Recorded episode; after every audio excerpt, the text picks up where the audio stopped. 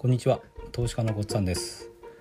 このチャンネルでは会社に依存しない生き方を実現したい方へ FX と不動産投資で経済的自由を目指すための情報を配信しています。今回は単民を始めてだいたい1ヶ月ぐらい経ったので、えっと、その単民の状況についてお話ししたいと思います。まあ、私はこうやって、えっとそうですね、投資の話をしてるんですけど自分でもあの投資に取り組んでいてやっぱり会社員をしながら投資とかあと副業するとなるといかにして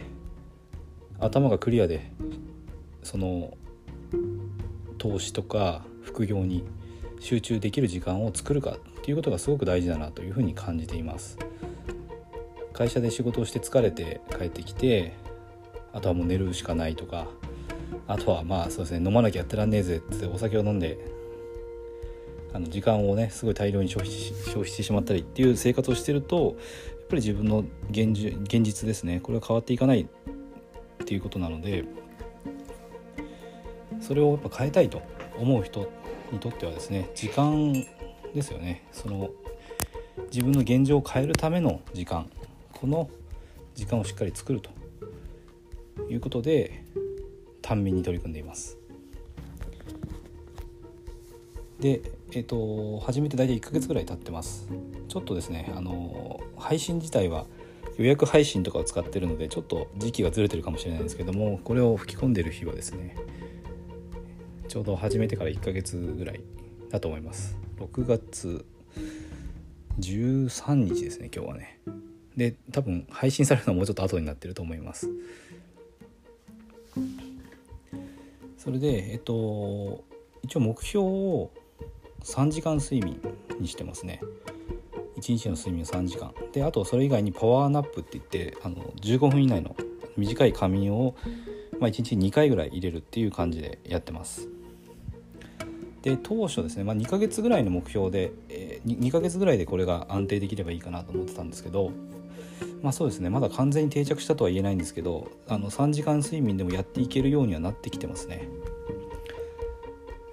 ただまああの会社の仕事中ちょっと眠気が襲ってくるとかそういう時はあのまだ実際あります。そんな時はちょっと一時的に席を立ってトイレ行くとかあの他の作業に切り替えるとかですね。そんなことをやったりしてあのまあやれてますね。それであの健康面も特に悪いところもなくむしろちょっと調子いいぐらいになってますね。えっ、ー、と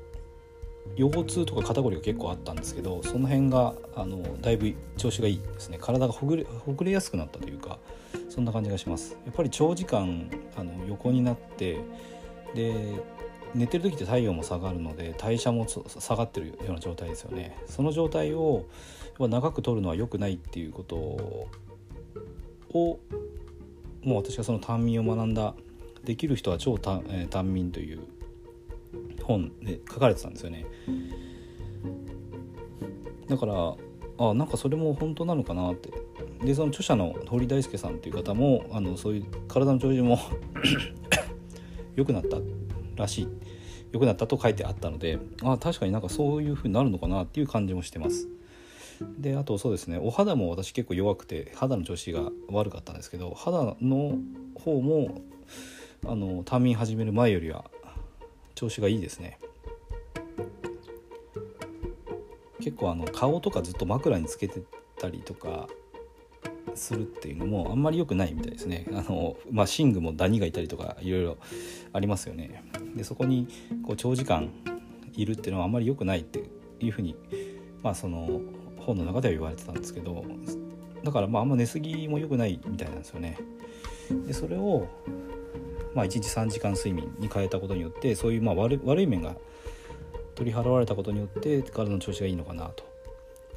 であと睡眠時間についてこの短眠を始める前の自分の睡眠を振り返ってみるとあんまりよくうまく眠睡眠をコントロールできてなかったなっていうふうには思うんですよね。よく眠れなかったというかあのなかなか寝つけないとか夜中に